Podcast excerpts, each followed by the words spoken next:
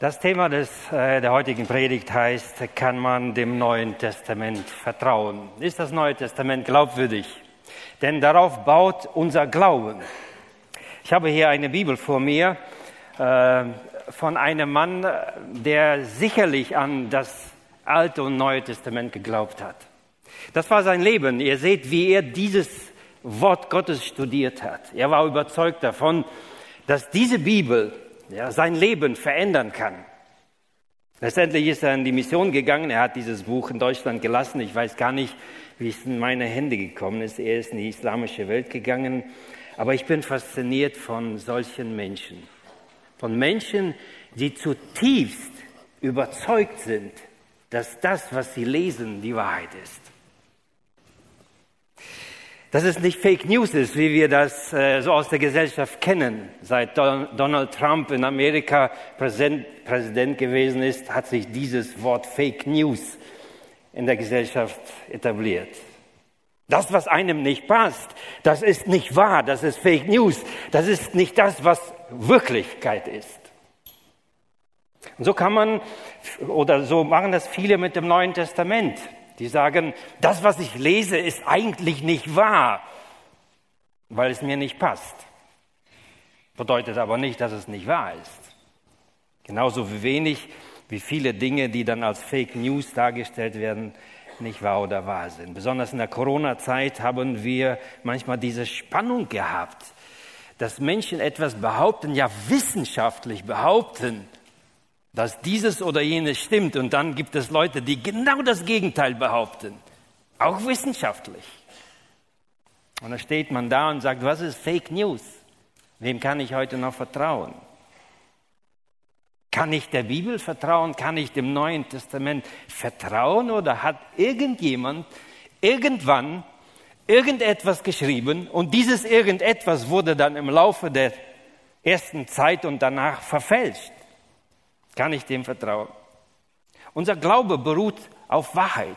Und deshalb ist es wichtig, dass wir uns einen Text mal anschauen, und zwar Lukas. Lukas war nicht nur Arzt, sondern auch Historiker. Damals haben viele Ärzte auch geschichtlich sich betätigt als Historiker. Und Lukas schreibt sein Evangelium an einen Mann, der mit sehr großer Wahrscheinlichkeit in Rom zum Glauben gekommen ist. Eine hochgestellte Persönlichkeit, wie er ihn anschreibt. Hochgeehrter Theophilus, an dich schreibe ich, denn er ist zum Glauben gekommen und er wollte wissen, kann mein Glauben auf historischen Fakten beruhen oder ist es nur eine Annahme? Vielleicht ist Theophilus von verschiedenen Leuten hinterfragt geworden.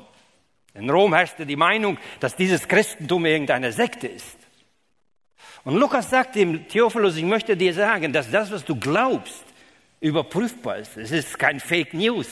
Es sind Tatsachen. Du kannst nach Israel reisen und Untersuchungen machen. Lukas 1, Vers 1 bis 4. Ich liebe diesen Text. Da es nun schon viele unternommen haben, schreibt Lukas, Bericht zu geben von den Geschichten, die sich unter uns erfüllt haben, die, wie uns das überliefert haben, die es von Anfang an selbst gesehen haben und Diener des Wortes gewesen sind, habe auch ich es für gut gehalten, nachdem ich alles von Anfang an sorgfältig erkundet habe, es für dich, hochgeehrter Theophilus, in guter Ordnung aufzuschreiben. Und besonders der letzte Satz, der ist ganz wichtig. Damit du den sicheren Grund der Lehre erfährst, in der du unterrichtet bist. Wenn ich persönlich nicht überzeugt wäre, dass das Neue Testament, natürlich auch das Alte Testament, wahr ist, auch historisch haltbar ist, ein Dokument ist, das wirklich Tatsachen berichtet und nicht nur ein irgendein Glaubensdokument, würde ich hier nicht stehen, ganz bestimmt nicht. Deshalb ist es wichtig, für uns diese Frage zu stellen und ich finde es gut, dass wir diese Predigtreihe haben, dass wir uns auch ja, durch Predigten oder es ist fast ein Vortrag diesen Fragen stellen. Ich möchte zwei Fragen hinterhergehen. Zwei Fragen. Es sind nur zwei Punkte, aber keine Angst, die Predigt wird trotzdem lang. So. Ist das Neue Testament richtig überliefert worden? Das heißt, wir werden erstmal die Form des, der Schrift untersuchen und sagen, ja, können wir die, die äußeren Gestalt des Neuen Testaments glauben? Und die zweite Frage, die uns beschäftigen wird, ist, ist der Inhalt glaubwürdig? Ist das, was in dem Neuen Testament steht, auch glaubwürdig? Ist das zuverlässig? Kann ich meinen Glauben darauf bauen? Kommen wir zum ersten Punkt. Ist das Neue Testament richtig überliefert worden? Es ist eine lange Geschichte und ich werde nur einige Namen nennen, so wichtige Abschnitte innerhalb der letzten 2000 Jahre. Das Neue Testament ist im ersten Jahrhundert entstanden, ungefähr 50 bis 60 beziehungsweise 50, 60 Jahre lang, in der Zeit von ungefähr 40 nach Christus bis ungefähr 100 plus minus. Das Neue Testament ist in griechischer Sprache geschrieben worden. Und als das Evangelium sich ausgebreitet hat, überall, besonders Richtung Westen, Richtung Europa, denn das Römische Reich ging bis nach Germanien, bis nach, ja, bis zu uns. Das Christentum breitete sich aus und so hat man im Laufe der Jahrhunderte das Neue Testament immer wieder abgeschrieben. Man kann sagen, bis zum Mittelalter hat man das 1400 Jahre lang von Hand abgeschrieben. Es gab keine Druckerei, es gab keinen E-Mail-Verkehr oder irgendwelche ja, Kopierer. Nun können wir uns vorstellen und ahnen, dass beim Abschreiben des Neuen Testamentes hier und da vielleicht Fehler eingeschlichen sind. Denn wenn jemand übermüdet abends beim Kerzenlicht saß und dann Satz für Satz abgeschrieben hat, dass er vielleicht einen Satz vergessen hat, Vielleicht endeten die zwei Sätze mit gleichen Worten und er hat einen Satz übersehen und schreibt den dritten Satz weiter. Oder es gab auch die Möglichkeit, dass einer vorne stand, die sogenannten Skriptorien, wo man dann das Neue Testament vorgelesen hat und die anderen quasi Schüler haben abgeschrieben oder mitgeschrieben. Da kann, konnte es mal passieren, dass hier und da ein Wort vergessen worden ist oder wenn es schnell genug ging, dass man aus der Erinnerung vielleicht etwas aus dem anderen Evangelium reingeschrieben hat. Es entstanden also einige Varianten, so nennen wir das. Das sind äh, also Schriften, wo man sagt, okay, in dieser Schrift fehlt ein Wort gegenüber einer anderen Schrift. Da haben wir schon zwei verschiedene Überlieferungen. Und das sind die sogenannten Varianten. Nun können wir uns vorstellen, dass hier neu die Frage entstanden ist, ist das Neue Testament dann richtig überliefert? Können wir dem vertrauen? Im Mittelalter hat man zum ersten Mal den Buchdruck äh, erfunden. Gutenberg, der dann die Druckmaschine, die erste Druckmaschine sozusagen erfunden hat oder mehr oder weniger ans Laufen gebracht hatte. Das war Ende des 15. Jahrhunderts oder Anfang des 16. Jahrhunderts war es zum ersten Mal möglich, das Neue Testament und auch andere Schriften zu drucken. Und da spielt ein Mann eine ganz, ganz interessante Rolle, nämlich Erasmus. Erasmus hat gesagt, im Zusammenhang mit der Reformation, die Luther in die Gänge gebracht hat, Luther hat sich eigentlich gegen einige Dinge in der katholischen Kirche aufgeregt, besonders gegen den Ablassbrief. Wenn Menschen dann für ihre Sünden bezahlen mussten, haben sie einen Ablassbrief bekommen und das störte Luther und er hat gesagt, da, da ist einiges schief und er hat sozusagen die Reformation ins Laufen gebracht. Er hat dann auch das Alte und Neue Testament, besonders das Neue, übersetzt ins Deutsche und so begann man ganz neu, begann man ganz neu nach den Schriften zu suchen. Und in diesem Zusammenhang ist Erasmus eine ganz wichtige und interessante Person. Ich habe hier ein Buch, das ist ungefähr 500 Jahre alt. Ihr könnt das gerne anschauen. Hier bitte nicht nehmen und knicken. Es ist das Buch aus dem Jahre 1549. Er hat zum ersten Mal 1516 das publiziert, indem er sozusagen auf der linken Seite den griechischen Text genommen hat, den er hatte und auf der rechten Seite den lateinischen Text, der gang und gäbe war in der Kirche. Den griechischen Text, den er genommen hatte, hier auf der linken Seite, und so verläuft das ganze Neue Testament hier, ihr könnt das euch anschauen, er stammte aus dem 10. oder 11. Jahrhundert. Ältere Texte hatte Erasmus nicht. Und hier stellte sich natürlich die Frage, was passierte in den tausend Jahren dazwischen? Denn auch vom ersten Jahrhundert, die ersten Schriften, die die Apostel geschrieben haben, die Evangelien, Und der Text, den er jetzt hatte, den griechischen Text, dazwischen liegen tausend Jahre. Ist der Text nicht verfälscht worden? Ist er nicht unglaubwürdig? Nun begann man nach Texten zu suchen, nach griechischen Texten des Neuen Testamentes, um klar zu wissen, ob die Grundlage, auf der unser Glaube beruht, wirklich richtig ist. Nach und nach hat man verschiedene andere griechische Exemplare in irgendwelchen Bibliotheken und Räumen gefunden. Manchmal in den Klöstern irgendwo.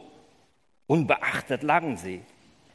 Und eines Tages hat John Mildan, ein Forscher, dann gesagt, so jetzt publiziere ich alle Texte, die ich bis jetzt gefunden habe. Und er publiziert dieses Buch, das ist ein Original hier, ihr könnt das euch anschauen, das ist meine quasi Kapitalanlage hier. John Mill, der dieses Buch 1707 publiziert hat. Ungefähr so alt ist auch dieses Buch. Und ihr seht hier, er hatte den Text, den griechischen Text genommen und hier unten hat er 78 weitere Exemplare des griechischen Textes niedergeschrieben, die er gefunden hatte, die teilweise etwas älter gewesen sind.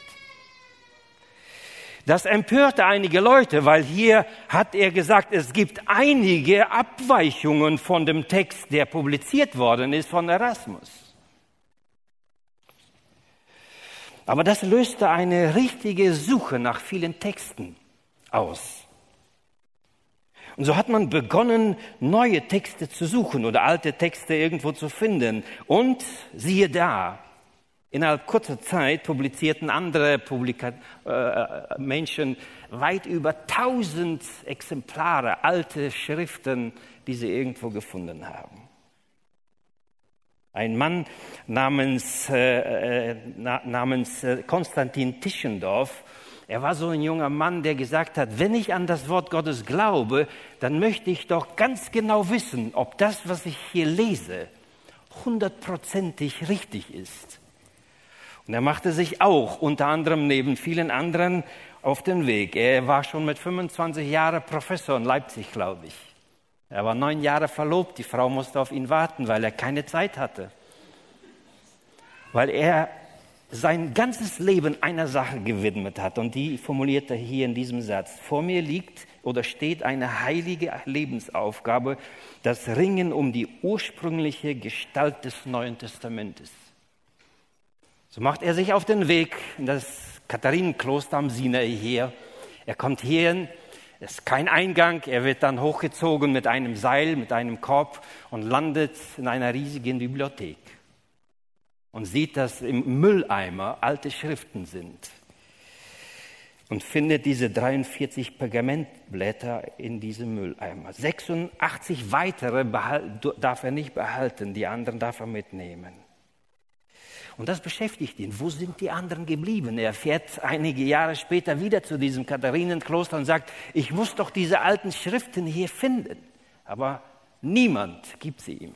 Nach 15 Jahren Seit der ersten Reise kommt er hier nochmal. Und dann bringt ein Mönch ihm diese verloren gegangene 86 alte Handschriften und noch mehr. Zusammen sind das 346 Blätter, das gesamte Alte Testament, äh, Neue Testament und viele Teile des Alten Testamentes.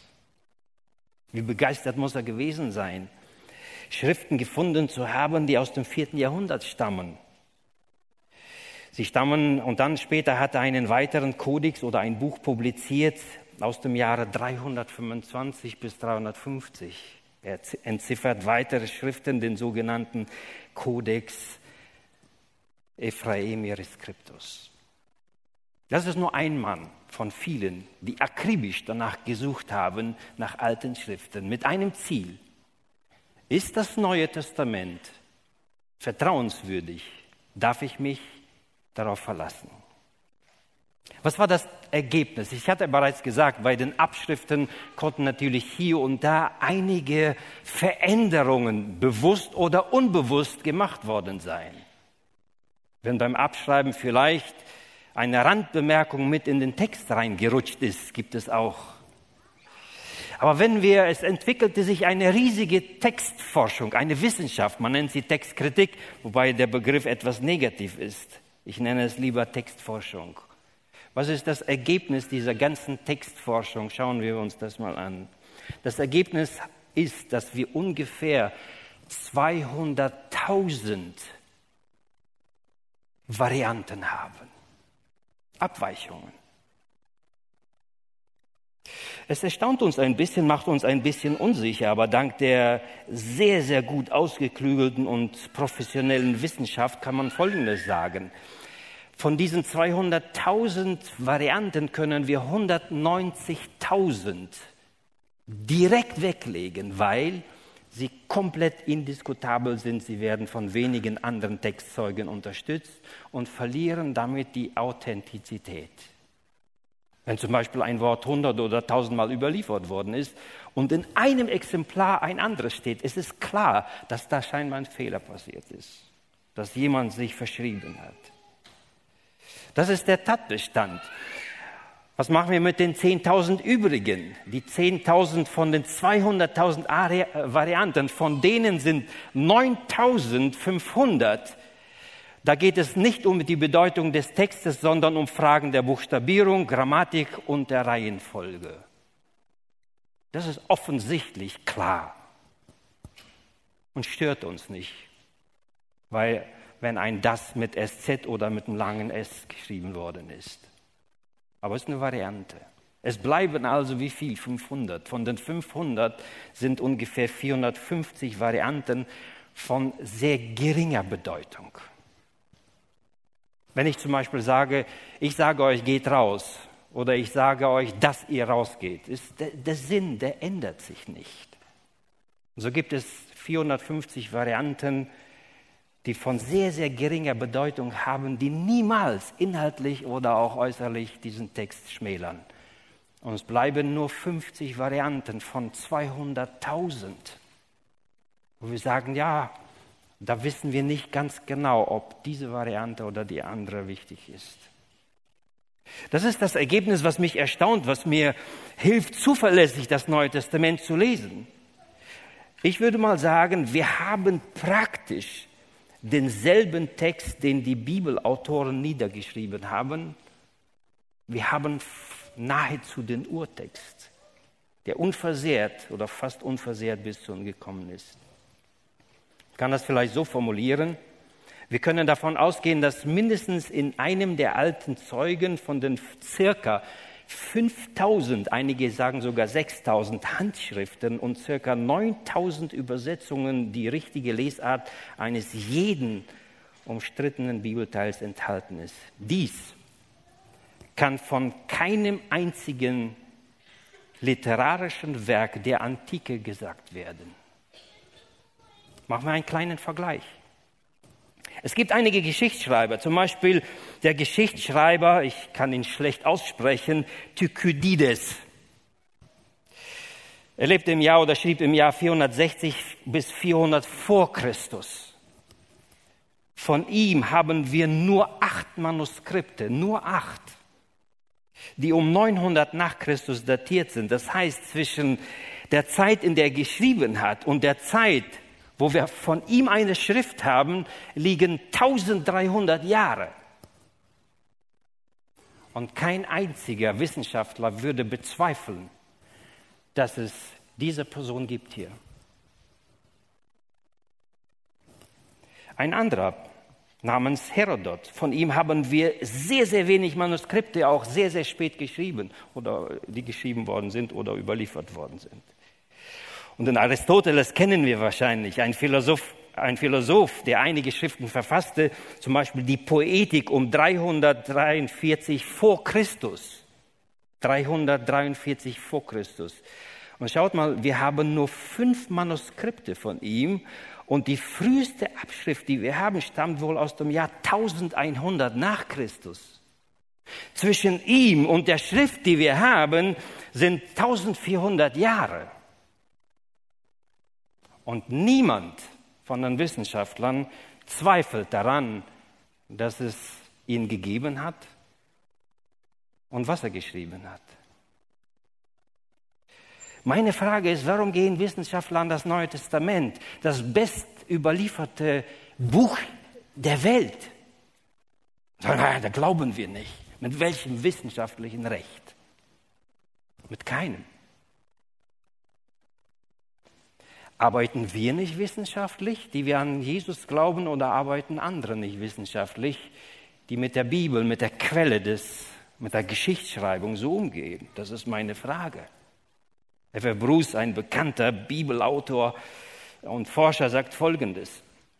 Es würde jedoch kein Altphilologe auf den Gedanken kommen, die Echtheit des Herodot oder Thukydides anzuzweifeln, weil sie frühest, frühestens brauchbaren Manuskripte ihrer Werke mehr als 1300 Jahre jünger sind als die Originale. Einige sagen sogar, wir haben bis zu 20.000 Abschriften, also ganz verschiedene äh, Sprachen und auch äh, griechische Manuskripte. Und äh, ein Professor Voss, ein Professor für Geschichte und Archäologie, sagt es folgendermaßen. Vom Standpunkt der literarischen Fakten aus ergibt sich als einzig logische Schlussfolgerung, dass die Zuverlässigkeit des Neuen Testaments wesentlich sicherer ist als bei jedem anderen Schriftwerk der Antike. Und das wollte Lukas dem Theophilus sagen. Theophilus, dein Glaube gründet sich auf Fakten, auf Historie. Das, was mit Jesus hier passiert, ist auf dem Boden der Realität. Und wir haben in, in unseren Händen ein neues Testament, das so gut überliefert worden ist. Ich bin immer wieder fasziniert darüber, wie Gott seine Hand über die ganze Geschichte des Neuen Testamentes gehalten hat und gesagt hat, das ist wichtig. Ich möchte, dass meine Kinder sich auf etwas verlassen, auf ein Fundament, das tragfähig ist. Kommen wir zum zweiten Punkt. Ist der Inhalt denn glaubwürdig? Ich glaube, der erste Punkt ist schon fast klar. Denn wenn die Menschen so genau diese Dinge überliefert haben, gibt es keine Lücke, wo sie irgendwas verfälscht haben. Auch der Inhalt müsste also ziemlich klar sein. Wir wissen, dass die Grundlage unseres Glaubens natürlich Jesus ist. Alle anderen Briefe, das Neue Testament baut auf Jesus auf, auf eine historische Persönlichkeit. Und deshalb wird Jesus sehr oft angegriffen. Das heißt, die gesamte Kritik am Neuen Testament entzündet sich an den Evangelien.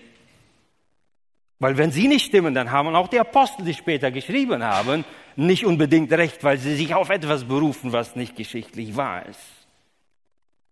Und deshalb stellt sich hier die Frage, Jesus wird hauptsächlich in den, ersten, den vier Evangelien beschrieben, aber sind sie Evangelien wahr? Nach dem Mittelalter kam die Zeit, äh, Zeit der Aufklärung und danach entstand eine ganze Wissenschaft, die sich um das Neue Testament drehte. Und wenn man heute im Unterricht sitzt und die Religionslehrer über die Bibel sprechen, über das Neue Testament, oder wenn du vielleicht an der Uni Theologie studieren würdest, dann würden wahrscheinlich die meisten Theologen dir sagen, Jesus ist keine geschichtliche Persönlichkeit. Die Evangelien berichten nicht über Jesus, wie er wirklich gewesen ist, sondern es sind viele Mythen.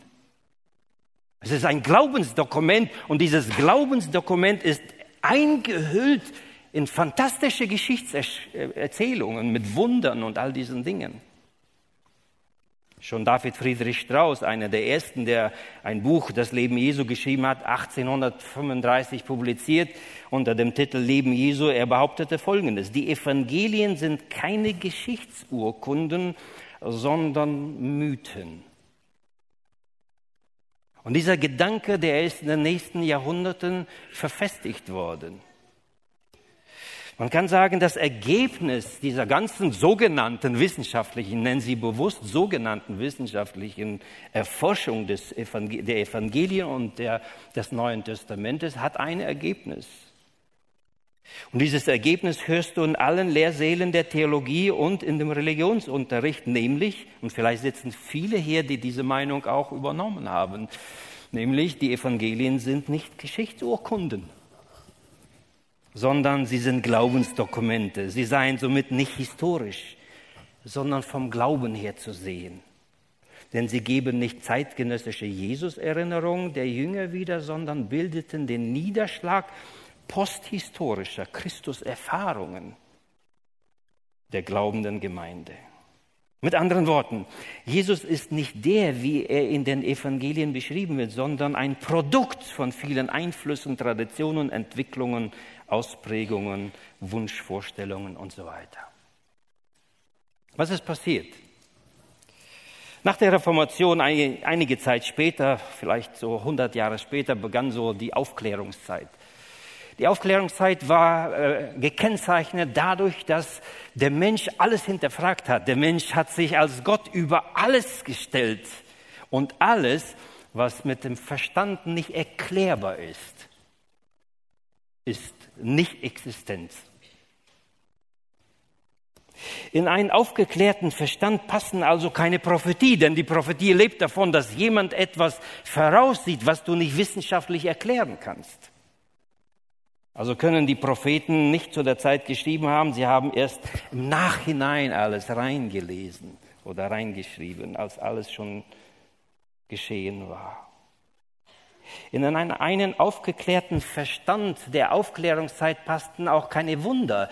Denn wenn ein Wunder nicht wiederholbar ist, ist es nicht wissenschaftlich. Wenn es nicht wissenschaftlich ist, ist es nicht wahr. Wenn es nicht wahr ist, warum soll ich daran glauben? Es gibt tatsächlich Theologen, die sagen, im Neuen Testament gibt es kein einziges Wunder, was wirklich so geschehen ist. Und die extremen Theologen behaupten sogar, dass kein einziges Wort im Neuen Testament, was von Jesus niedergeschrieben worden ist, von ihm niedergeschrieben worden ist, sondern es ist ihm in den Mund gelegt worden. Also gibt es keine übernatürlichen Dinge, es gibt auch keine Jungfrauengeburt und es gibt keine Auferstehung der Toten, denn das ist nicht wissenschaftlich. Aber wie können wir das erklären? Es steht doch in den Evangelien.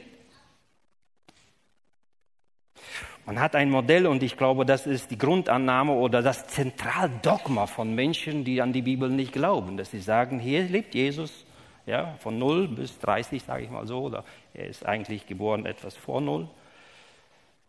Dann ist er gestorben, dann brach die ganze Welt bei den Jüngern zusammen.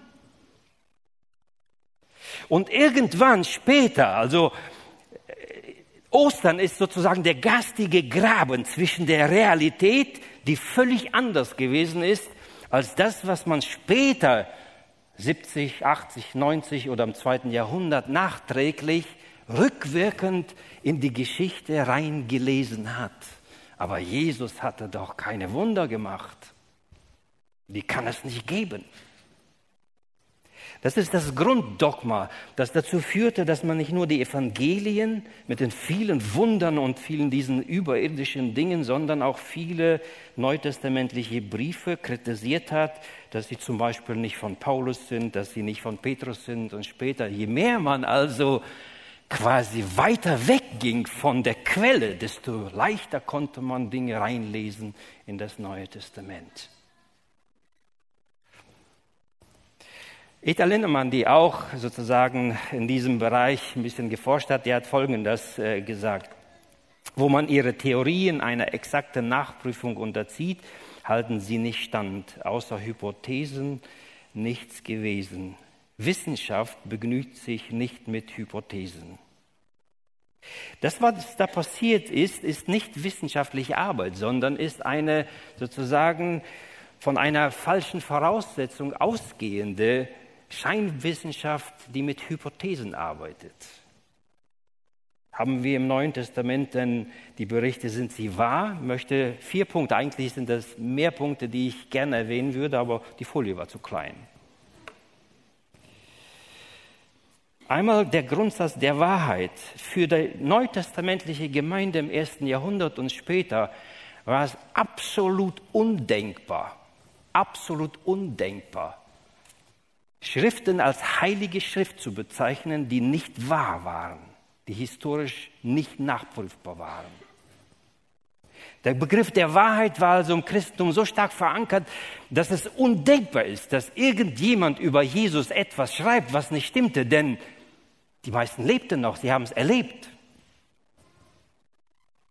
Deshalb können wir durchaus sagen, es ist für das christliche Denken, für die Ethik, für die Moral undenkbar, dass im Neuen Testament Dinge stehen, die nicht wahr sind. Das Zweite, wir glauben als Christen, dass Gott über das Neue Testament gewacht hat dass er Menschen geleitet hat durch seinen Heiligen Geist und sie geleitet hat bis in die Einzelheiten, was sie aufgeschrieben haben. So sagt das Petrus. Er sagt, niemals ist eine Schrift geschehen, außer durch die Leitung des Heiligen Geistes. Gut, sagen wir, das ist nicht wissenschaftlich, das ist ein Glauben, aber ich bin persönlich überzeugt davon. Wenn wir uns alle Handschriften anschauen, und wenn Menschen behaupten, dass zum Beispiel nicht Johannes das Johannesevangelium geschrieben hat, dass nicht Matthäus das Matthäus-Evangelium geschrieben hat, sondern irgendein anderer, würde das doch irgendwo ein einziges Mal vorkommen in den Überschriften der Evangelien, wie sie immer üblich gewesen sind, dass dort irgendein anderer Name steht. Wissenschaftlich gesehen gibt es keinen einzigen Funken davon, dass die Schriften von irgendwelchen späteren Menschen geschrieben worden sind und nicht von Augenzeugen. Und dann kommen die apostolischen Väter. Ich frage mich sehr oft als Dozent, auch wenn ich diese Dinge behandle, wie kann man Menschen, die historisch da waren, die Schriften geschrieben haben, sie ignorieren? Meiner Ansicht nach wissenschaftlich No-Go, würde ich sagen. Aber als die Schriften des Neuen Testaments fertig waren, gab es andere Menschen, wie zum Beispiel diese apostolischen Väter, nennen wir nur einige. Papias von Hierapolis, geboren um 60. Er kannte die Jünger teilweise. Er war Hörer des Johannes, er war ein Freund von Polycarp, ein Mann aus alter Zeit. Und er bezeugt in der Kirchengeschichte von Eusebius, dass die Apostel diese Briefe geschrieben haben, diese Evangelien.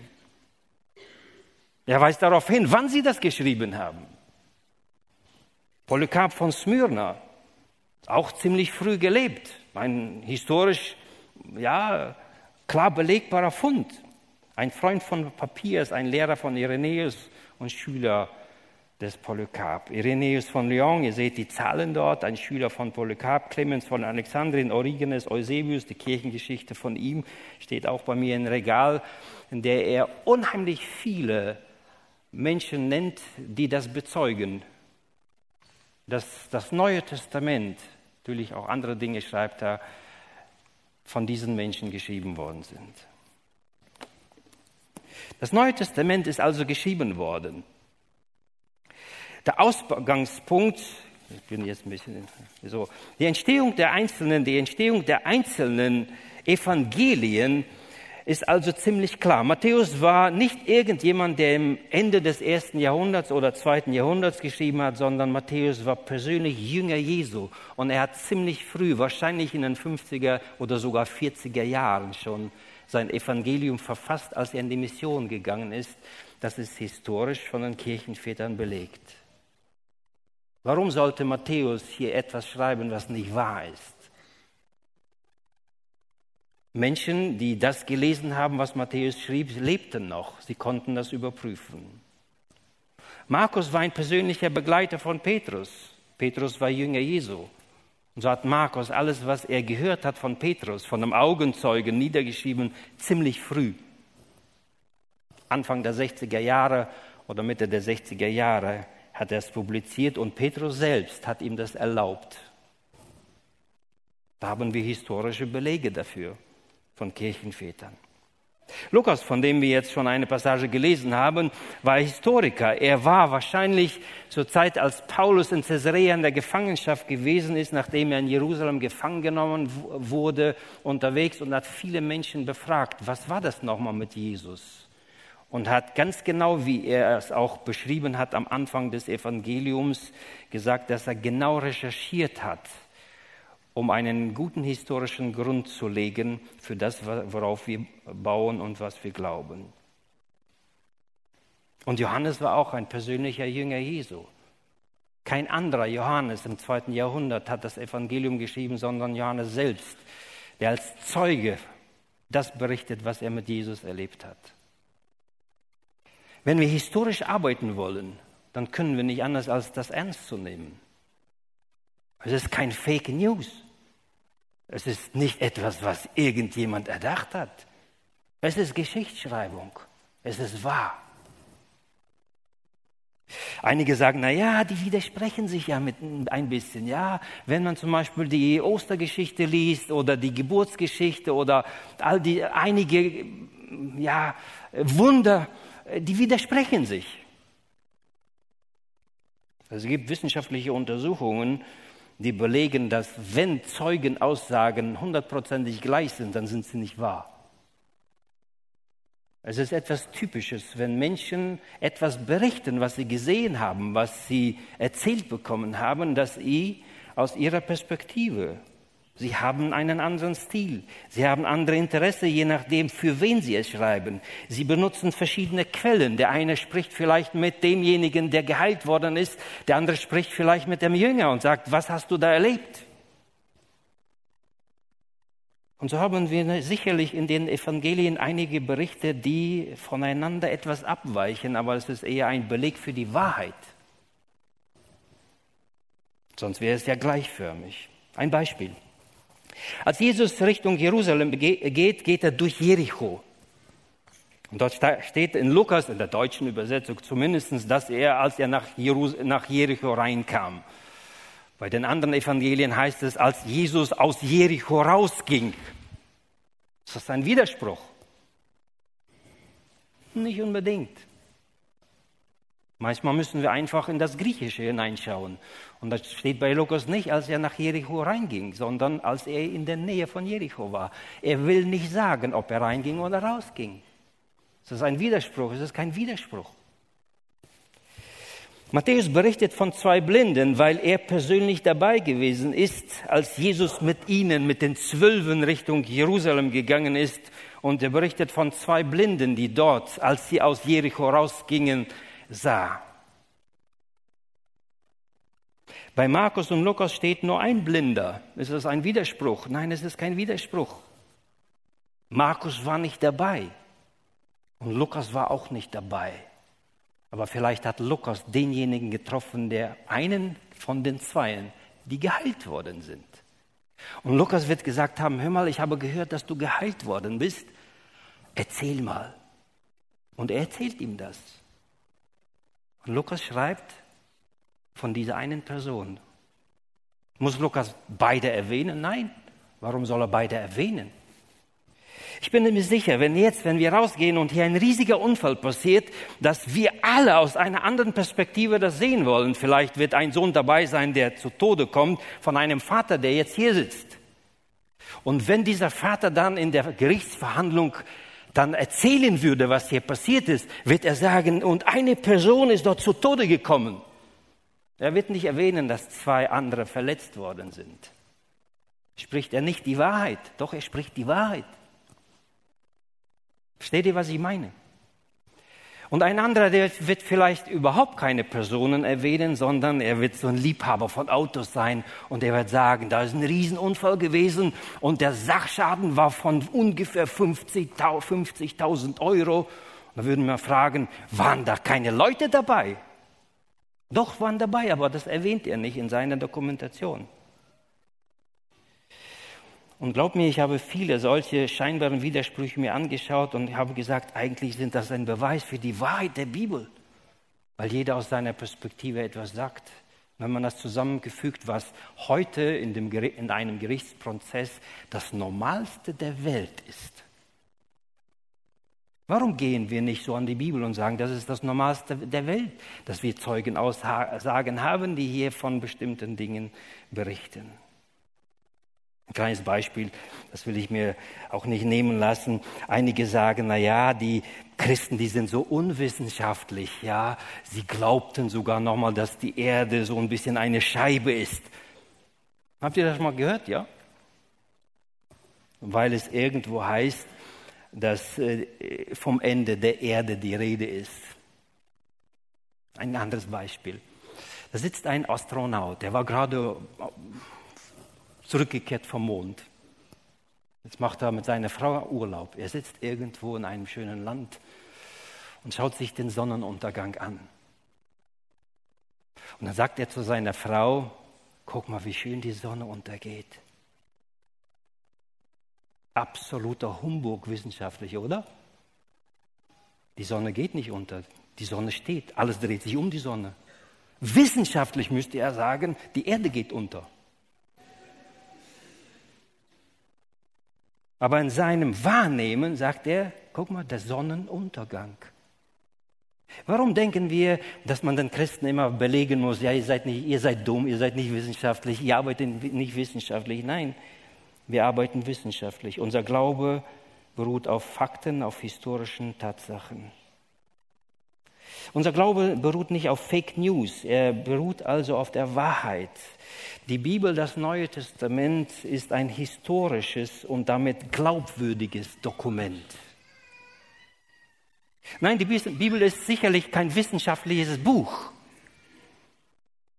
Aber egal, wohin wir kommen in dieser Welt, in Israel, Ägypten oder wo auch immer, egal auf welche Orte wir treffen und immer, ich staune, je mehr man an der Bibel zweifelt, desto mehr zeigt die Archäologie, dass alles, auch im Alten und Neuen Testament, sich deckt mit wissenschaftlichen Funden. Der Glaube ist nicht eine Erfindung, der Glaube beruht auf Fakten. Das Neue Testament ist also, wenn wir es studieren, dann sicherlich unter der Berücksichtigung der historischen Gegebenheiten, der Sprache, der Gewohnheiten, der Kultur und der jeweiligen Zeit. Auch mir als Neutestamentler ist es bewusst, wenn ich das Neue Testament lebe, lese, dass die Sprache sehr lebendig ist. Ich finde Übertreibungen, ich finde Bilderrede, ich finde viele Dinge im Neuen Testament, aber wenn ich wissenschaftlich arbeite, dann nehme ich das zur Kenntnis und berücksichtige das. Und ich mache die Erfahrung, je mehr ich damit, mich damit auseinandersetze, desto mehr fasziniert mich das. Ist das das Buch, auf welches du dein Glauben als Fundament sozusagen äh, richtest? Ich wünsche mir, dass wir das machen hier, was Lukas gesagt hat.